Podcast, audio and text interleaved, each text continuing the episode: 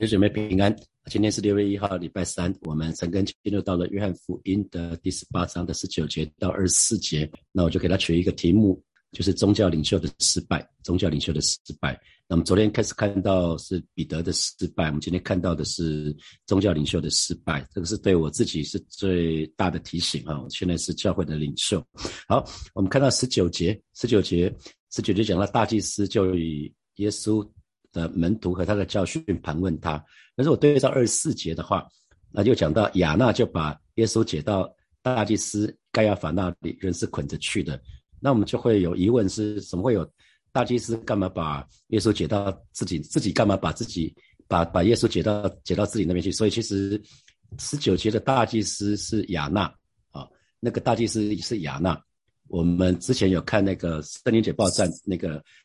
资料讲讲得很清楚哈，亚那是那个呃主后主后一直到十五年都是大祭司，然后之后就是他的儿子跟他的女婿呃分别接续他做那个大祭司。所以当时现任的大祭司是该亚法，就很像同时间只有一个总统，现任总统只有一位，现任总统只有一位，可是呃我们现在目前还有几位前总统，以前的总统还活着啊、呃，比如说阿扁总统还活着，马总统还活着。所以当我们讲总统的时候，通常我们讲的是现任总统，讲的是蔡蔡总统，然后我们可以讲阿扁总统、马总统啊。所以其实就是呃，大祭司亚那就以耶稣的门徒和他的教训盘问他。十九节其实是讲的是亚那啊。好，我们就继续看下去。好，在那因为路加福音的第三章的一到二节讲得很清楚哈，就是凯撒凯撒提。提庇留提庇留在在位第十五年，本丢比拉多做呃犹太巡抚，希律做加利利分封的王啊。那那第二节讲的是亚那和盖亚法做大祭司。那时撒加利亚的儿子约翰在旷野里，神的话临到他啊，所以是盖亚法做大祭司，可是亚那很像是背后的大祭司啊，大概就是这样的意思。好，我们来看第十三节。十三节不是今天的经文，可是我们看之前的十三节，就是同样是在约翰福音的十八章的十三节就已经先说了，他们先把耶稣押到盖亚法的岳父亚那那里。盖亚法是当时的大祭司。那这个盖亚法十四节，这个盖亚法曾经对其他犹太人领袖说，让一个人替全体民众死更好啊。所以其实在位的这个大祭司盖亚法老早就已经决定，他们的计划就是要定耶稣死刑，那接下来他们只是去执行盖亚法这个大祭司的计划而已哈。那亚亚那是盖亚法盖亚法的岳父，是长辈，而且他是地下的大祭司啊，那所以他是审审问耶稣的第一棒。那其实其他三卷福音书，马太福音、马可福音、路加福音都没有记载这一段啊，没有记载有亚那审讯耶稣的这一段啊，可是唯独在约翰福音里面记录下来。那当然使徒约翰因为他是进进到里面进到因为他是大祭司的亲戚，他是大祭司认识的，所以他可以进入到最里面，所以他很清楚知道这一段。那其他的门徒都已经绕跑了，对不对？大家还记得其他门徒都绕跑了，所以他们更不知道发生什么事，只有使徒约翰知道这件事情。所以这群宗教领袖其实已经未审先判，换句话说，他们已经定罪了耶稣，而且已经耶稣的罪就是要执行死刑。然后呢，他们先判耶稣死刑之后呢，接下来就是要找耶稣的罪状啊、哦。难怪耶稣在最后的晚餐跟门徒们说，他们无故恨我啊、哦，他们无故恨我。耶稣引用诗篇说，他们无故恨我啊、哦。那这很像，如果你在上班的时候，你在资讯不明的时候，你就直接下结论啊、哦，这都是很危险的事情。我们想说，弟兄姐妹，你在职场上要非常注意，不要直接下结论，你不要 jump to conclusion 啊，就是你还没有资讯就下结论，这个是还蛮可怕的事情。就很像，呃，大祭司其实有一个非常重要的功能，就是他要他要他要在那个呃在公会里面他是领袖，所以他必须要做最后最后审判的角色。那这很像法官还没有审就先判啊。我们都知道美国种族歧视很严重，对不对？美国种族歧视非常非常严重。前两年一直在讲说 The Black Matters， 就是黑人，黑人很重要啊，黑人有黑人的人权。那可是其实只要是白人跟有色人种发生车祸呢，警察白人警察一定认定就是其他有色人种的错。我的伯父是在这个情况之下，在六十多岁的时候他就从美国就回来台湾了，就从此不再去美国了，因为他遇到一次车祸。那我我伯父是黄种人，那警察就先认定这 就, 就是黄种人的错了，更不听你讲什么，就是未审先判的例子。那后来，所以这几年美国发生的事情，我是完全可以理解的，因为早期听我伯父在讲这个就知道，哦，那边那边种族歧视真的非常非常的严重。我们在台湾真的很幸福啦，那就很像我们这边有很多为人父母的，如果你有超过一个孩子以上，通常超过一个孩子以上，孩子会争吵。那你知道先告状的哈，不见得是不见得是有理的啊，先告状的不见得是有有理的那一位。我们常说嘛哈，那个台语叫做打人的在喊救命哈，怕人家在喊救命哈。你先打人，可是在喊救命啊啊，因为可是你是先开火啊，所以其实啊，我就鼓励这边的做做父母亲的，一定要先听听每个孩子的看法，再来决定怎么处理，不是说告状的就赢了哈，不是这样子。那我们在在任何的地方也都是，永远都要先先听听看每个人的看法，再来决定。先有资讯，先确定你的资讯是足够的，再来决定怎么做。好，那我们来看十九节，那个新普基本讲的是大祭司在里面盘问耶稣，问及跟从耶稣的人，还有耶稣对他们所做的教导。那为什么大祭司亚纳要这么麻烦？因为根据犹太人的律法，需要有其他其他人的见证才可以把人定罪啊，需要有见证啊。就以今天社会来看，当我们说一个人犯罪，我们说要有人证，要有物证，是吧？我们要有人证，要有物证嘛。所以当时他们已经已经已经定耶稣罪了，所以现在他们是要开始收证啊，先定罪再收证的意思就是这样子啊。所以他们他们要定耶稣的罪了，所以要要看看说，跟从耶稣的人有哪些，看找到中间谁愿意愿意来来作证，然后还要找证据啊。所以其实他们想要从耶稣说的话里面来找把柄啊，不然呃不然他们很难师出有名哈啊。所以呃今天的社会是这样子，要先掌握人证物证，才能说某一个人某一个人有罪，才能光明正大的逮捕那个人。可是其实你可以看到，这群宗教领袖先逮捕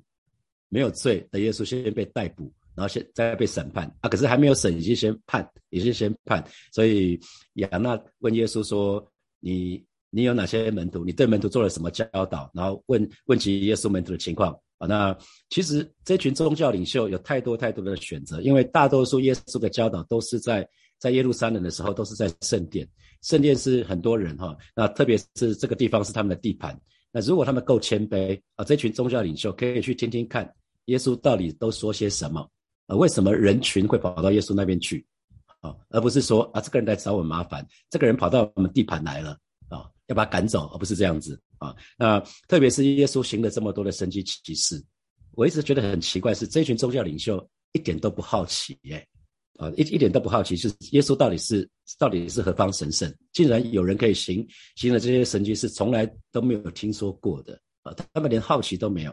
啊，那那可是后来想一想，其实也是啦。因为我也曾经有这段时间，在还没有信主前，我爸妈说耶稣在他们身上做了什么事情，我就觉得哎，恭喜你们，可是我我觉得我很好，我不需要、啊、因为我不觉得自己是罪人啊，所以所以就就不知道自己需要耶稣啦啊，自然对耶稣就是冷漠冷漠以对。那我相信这一群领袖宗教领袖就是这个样子，虽然他们他们是信上帝的，可是他们不觉得他们需要耶稣，他们觉得他们什么都很好了哈，所以所以其实信主前我不觉得自己是罪人，那即使信主之后，当我没有国度观的时候，当我不去想耶稣在想什么的时候，当我什么都很好的时候，我就跟大家分享过了嘛，我就说上帝啊，我别无所求，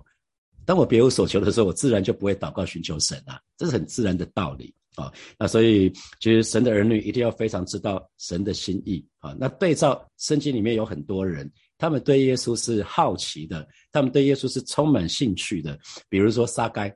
那个那个撒该是税吏长，他听到耶稣要来了，你看他做了什么事情？他个子矮矮的，他他是矮冬瓜，他就爬到树上去了嘛，爬到桑树上去，可以看耶稣看得清楚。然后瞎子巴迪买，他知道耶稣来了，他就去他就去堵耶稣，然后他就大声叫：“大卫的子孙啊，救救我吧！”啊，那他很怕错过这一次机会，就再没有了。那即使被门徒就禁了，说：“哎，你不要大声吵，你不要再不要再吵了。”那他还是继续讲：“大卫的子孙啊，可怜我吧！”啊，因为他他圣经圣经里面，你看看到很多人，血肉妇人也是，血肉妇人在人群的当中，他就要去摸耶稣嘛。他拼了命他也要抓到耶稣。当他摸到耶稣的时候，他的那个血肉就被得医治了嘛。哦，他在人，他是在人群当中啊，他穿过人墙哦。那最夸张的例子就是那个摊子，他的四个朋友是吧？其以现代的角度来讲，那个叫插队，对不对？大家都在听耶稣讲话，他他们他们从其他地方进不来了，他们就插队，把天花板都拆掉了啊。其实就是插队嘛，这不是插队是什么啊？可是从另外一方面，他们是想的想到的是，耶稣耶稣是弥赛亚，那他们一定要把握这个机会，不管别人怎么看他们，没不关没有关系，他就要抓住这个机会，他就要得到神的恩典。好，弟兄姐妹，我们来到神的面前，就需要有这样的态度。那同样在宗教领袖里面，就有一个人是很特别的，那个人就叫尼哥底母啊，尼哥底母，尼哥底母其实跟公会这一群人他们是在一起的哦。公会里面有七十个成员，尼哥底母是其中的一个成员。那可是尼哥底母跟他们一样的是，他是公会的成员，可是跟他们不一样的是，当他看见耶稣的不一样，听见耶稣的不一样，他愿意放下身段，他就来到耶稣面前哦。大家还记得约翰福音的三章十六节，神爱世人，甚至将他独生子赐给他们，叫一切信他不是灭亡，反得永生。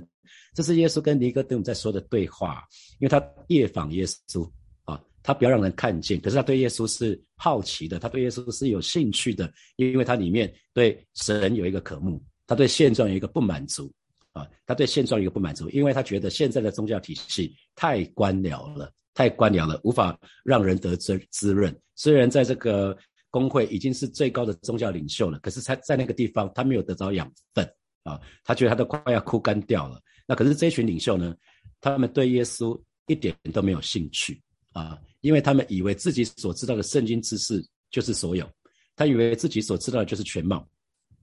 啊。所以这一群公会领袖啊，他们是标准的，我们说同温层啊，他们在标准的同温层里面，除了尼哥底母以外，其他的都是在同温层里面互相取暖。只要有人不认同他们，马上这个人就会被编织罪名了。所以在约翰福音的第六章、第七章，当尼哥底母不是为为耶稣说话吗？这个时候他们就就会讲说，拿撒勒还能出什么好的吗？啊，他们就马上就讲了这个部分，就说你去看圣经就会知道。好，那我们继续看下去。好，二十节，二十节耶稣说了，耶稣回答说，我从来是明明的对世人说话，我常在会堂和殿里，就是犹太人聚集的地方教训人，我在暗地里并没有说什么。那新普京的翻译是说，耶稣回答说，人人都知道我教的是什么。这句话很冲齁，这句话非常的冲。耶稣讲这句话是人人都知道我教的是什么，意思就是别人都知道你怎么不知道啊。那他说呃，我常常在民众聚集的会堂和圣殿里教讲道，从来没有暗地里讲过什么啊。所以耶稣耶稣意思是说，我从来没有秘密聚会啊，我都是在公开的场合讲我要说的啊，我从来没有在暗地里说过什么。所以宗教领袖听这个之后一定觉得更刺耳啊，因为他们对耶稣不熟悉。因为我们现在我们很知道耶稣有什么就说什么嘛，上帝要他说什么他就说什么，只要是就说是，不是就说不是嘛啊。可是宗教领袖他们真的对耶稣真的是有一个极大的误解，所以我们听到耶稣这句话就当然就很不开心啦、啊。那耶稣继续说了二十一节，你为什么问我呢？可以问那听见的人，我对他们说的是什么？我所说的他们都知道，我所说的他们都知道。所以换句话说，耶稣是说，你去问问那些听过我讲话的人吧，他们都知道我说什么。如果你问我，你还你问我还不如去问那些听我说过话的人。那所以今天今天很妙的事情是，诶，对于主耶稣的教导，诶，我们是不是很清楚知道？圣经在四福音里面，耶稣讲了非常多的比喻嘛，有撒种的比喻，有盖房子的比喻，有财主的比喻，有芥菜种的比喻，有有那个面酵的比喻，有好好好多好多比喻，我们是不是很清楚？我们是很是不是很清楚？如果今天有人说，诶，我们是信主的嘛，你看耶稣这句话，耶稣这句话，去问那些听过我讲话的人嘛，他们都知道我说过什么。所以弟兄姐妹，这句话是对我们的提醒啊。耶稣说，去问那些听过我讲话的人嘛，他们都知道我说过什么。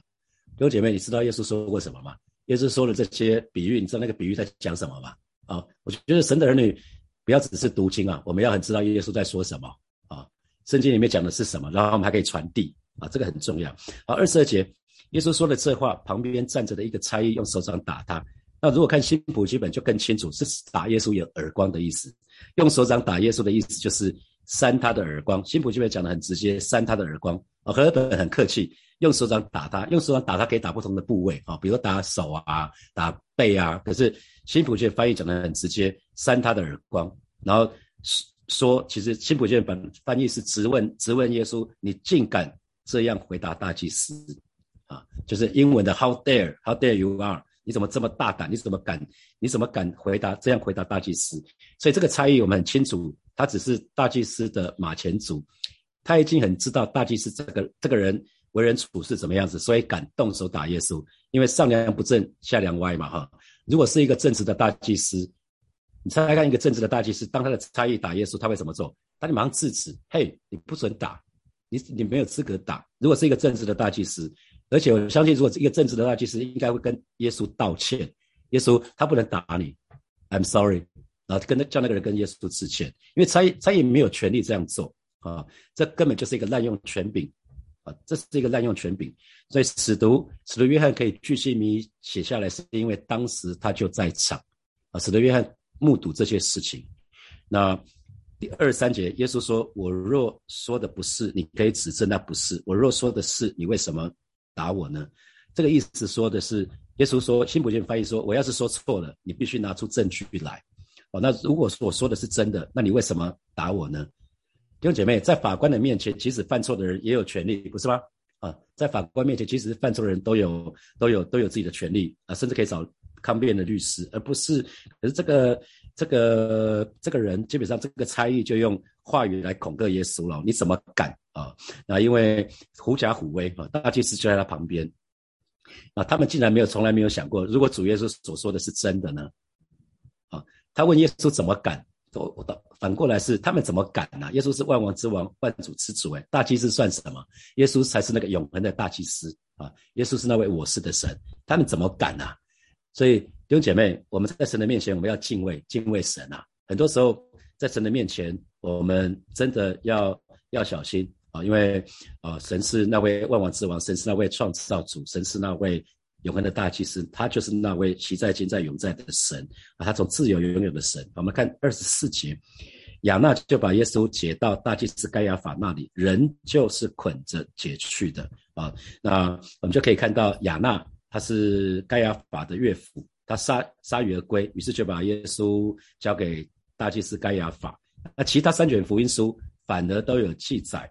大, 大祭司该亚法怎么审讯耶稣的？可是非常特别的是，在约翰福音里面完全省略，约翰福音里面没有讲到任何该亚法审判耶稣的情况啊，反而是约翰福音里面记载是在在那个亚那亚那那个地方的的审讯啊，那那这个地方就是。非常非常特别，因为约翰福音是最后一卷记录下来，它是在补充其他三卷福音书的不足啊，其他三三卷三卷书的不足。那你可以去对照，我们时间的关系，我们不去看它哈。在马太福音的二十六章的五十七节一直到六十八节讲得很清楚。那祭司长、祭司还有公会，整个公会都在找假见证要控告耶稣。呃，那很很多人做假见证，可是都没有找到证据。那最后他们是用一句话是说，有人说。呃，耶稣说了一句话是，我能拆毁神的殿，三天内又能够建造起来。那呃，那大祭司最后问的是说，那我指着永生神叫你起誓告诉我们，你是不是神的儿子基督？耶稣回答说，是，你说的是。他就因着这句话，大祭司就撕裂的撕开了衣服说，这个人说了健健忘的话了，我们何必再用见见证人呢？因为耶稣承认他是神的儿子，他是因着这个罪名死的。啊，所以说我们对照其他福音书就知道，所以宗教领袖最最大最大的失败就是他们杀死弥赛亚，而且他们滥用权柄啊。那为什么宗教领袖他们对神的话语熟悉，可是他们却他们也期待弥赛亚，可是却把弥赛亚杀死呢？因为他们失败的原因其实是他们是优先顺序不对啦，他们优先顺序不对，他们优先顺序不对。如果我们对照啊约翰福音的十八章的二十八节啊，就是啊明天的经文。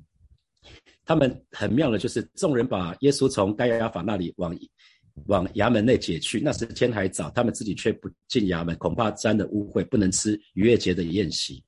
啊，这群人很妙，表面上看起来他们很敬虔，他们懂律法，他们懂规条，他们他们很想参加逾越节的宴席，那可是呢，他们却敢杀无辜的耶稣。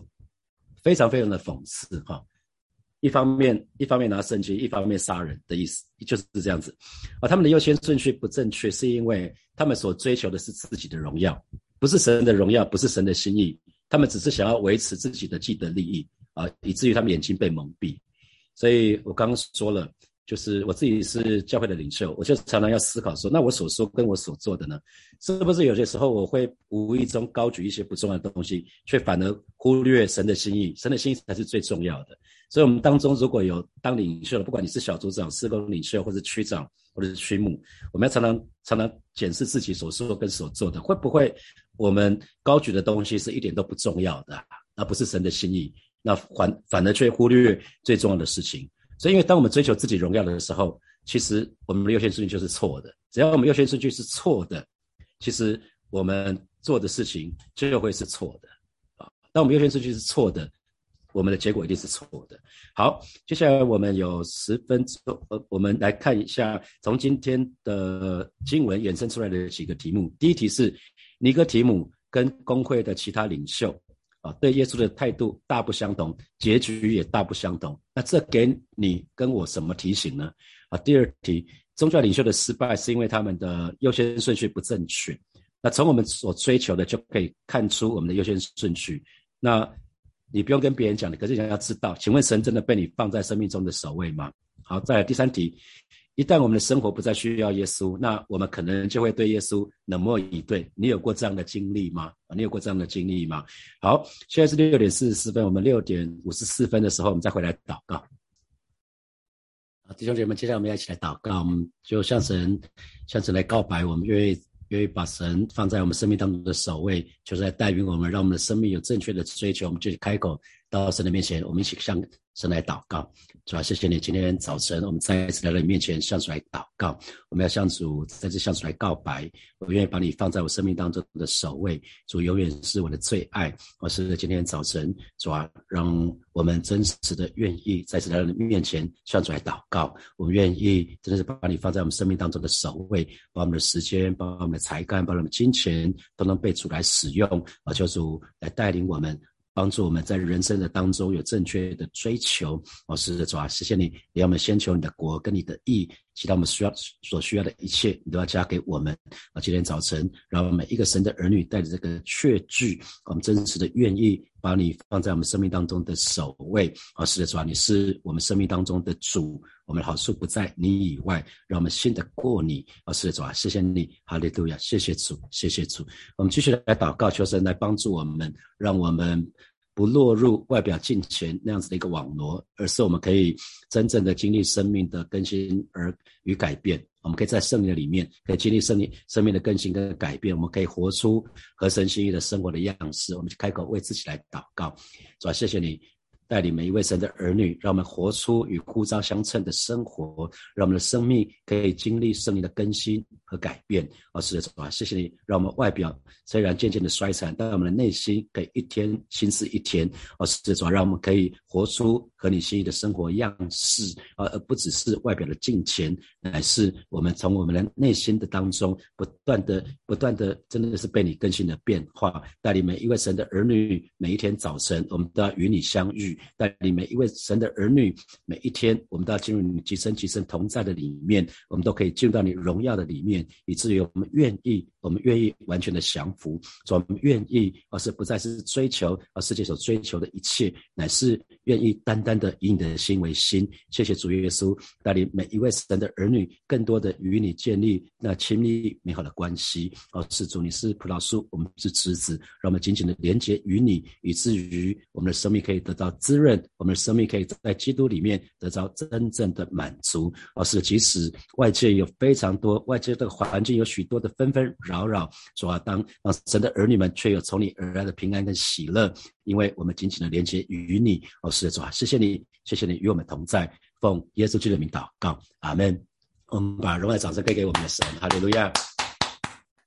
哦，我们还有一些些时间，我带大家看一个档案，是《圣经解报》在里面讲公会，关于公会，两页而已，很快。公会呢，公会的主要工作就是要监督祭司的直系的血统是不是合法纯正啊？因为我们知道从生命记那边就有讲到祭司，那祭司跟血统很有关系哈，然后还要审判祭司们他们的他们的家人，就是妻子啊子女啊，是不是有犯任何的不道德的行为，还有要看这个以色列他们的他们的宗教生活怎么样，特别留意是不是有任何拜偶像的倾向，然后同时呢要看到是不是在境内是不是有一些假先知，那要搜查并试验，那或者是有危害的异教徒，然后要留心不让王或者是大祭司行事违背违背法律，然后呢如果王有计划要战争的话，他们要审查要批准、哦、然后要决定是不是扩大圣城或者是圣殿的地界、哦、还有除了那个中央的那个公会之外，他们会委派成立比较小的地方的公会、呃、可能就在各个省份、哦、然后还要调整犹太人的日历、哦、这个是公会的主要工作。那还有那公会审判的原则，公会标榜的原则就是公会是要救人的性命，不是要不是要毁灭人的性命啊，不是要毁灭人的生命，所以任何人如果不在场为自己辩护的话，是不能判决他有罪。所以当该亚法大祭司该亚法在耶稣不在场的时候，他就已经判耶稣死刑了哈，所以我们可以看到那个公会不断的踩线，还有公会应该要根据根据证人的供词，要确立被告的罪状，而不可以在控告之前就可以就直接盘问被告。然后这一次亚纳是直接盘问被告，他们企图以被告自己的口供入他于罪、啊、他想要从他的话语里面找到把柄。严重的案件判为无罪的可以即日生效、啊、如果是判无罪即日生效，可是有罪的呢就要保留到第二天才宣判。那我们看耶稣的情况又是再一次踩线，因为耶稣是被夜审夜审所以他是礼拜四最后的晚餐之后在客西马尼被逮捕，然后那个晚那个晚上那个凌晨就被就被被夜审，然后被隔天的早晨带到比拉多那边。那理论上有罪的要保留到第二天，应该是要等到礼拜六，可是礼拜六是他们安息日又是逾越节，所以他们等不及了，他们就一定要在那一天宣判耶稣死刑啊！哪有一切的案件都不能在夜间审判。再一次啊，我们可以看到为什么为什么约翰要写这一段，就是全部踩线。公会审判的原则是这样子，可是公会跟领袖全完全踩线。还有死刑不可以在宣判的同一天执行，公会的审判要在自己的意愿内举行，可是没有，他们在自己的私宅，他们私宅不是公开的场合，所以我们可以看到他们设立的规则设立的原则通通都通通都违背了哈。我们就可以看到这个是非常非常令人觉得遗憾的事情，这就是滥用权柄。所以 常, 常提醒自己，所有做领袖的千万不要滥用权柄。如果你是在职场的领袖，千万不要滥用权柄。如果你是家里的父母亲，千万不要滥用权柄。你要珍惜神给你这个职分，好好的用你的权柄。权柄可以造就人、啊、权柄是可以造就人的，你要善用神给你的权柄。在你所在的职场，在你所在的在你在在这个家里面，或者是在教会里面当当小组长区长啊，区牧或者是事工领袖，你有权柄，神给你的权柄，要好好用你的权柄来建造你的弟兄姐妹。祝福大家有美好的一天，我们停在这边哦，明天早上见，拜拜。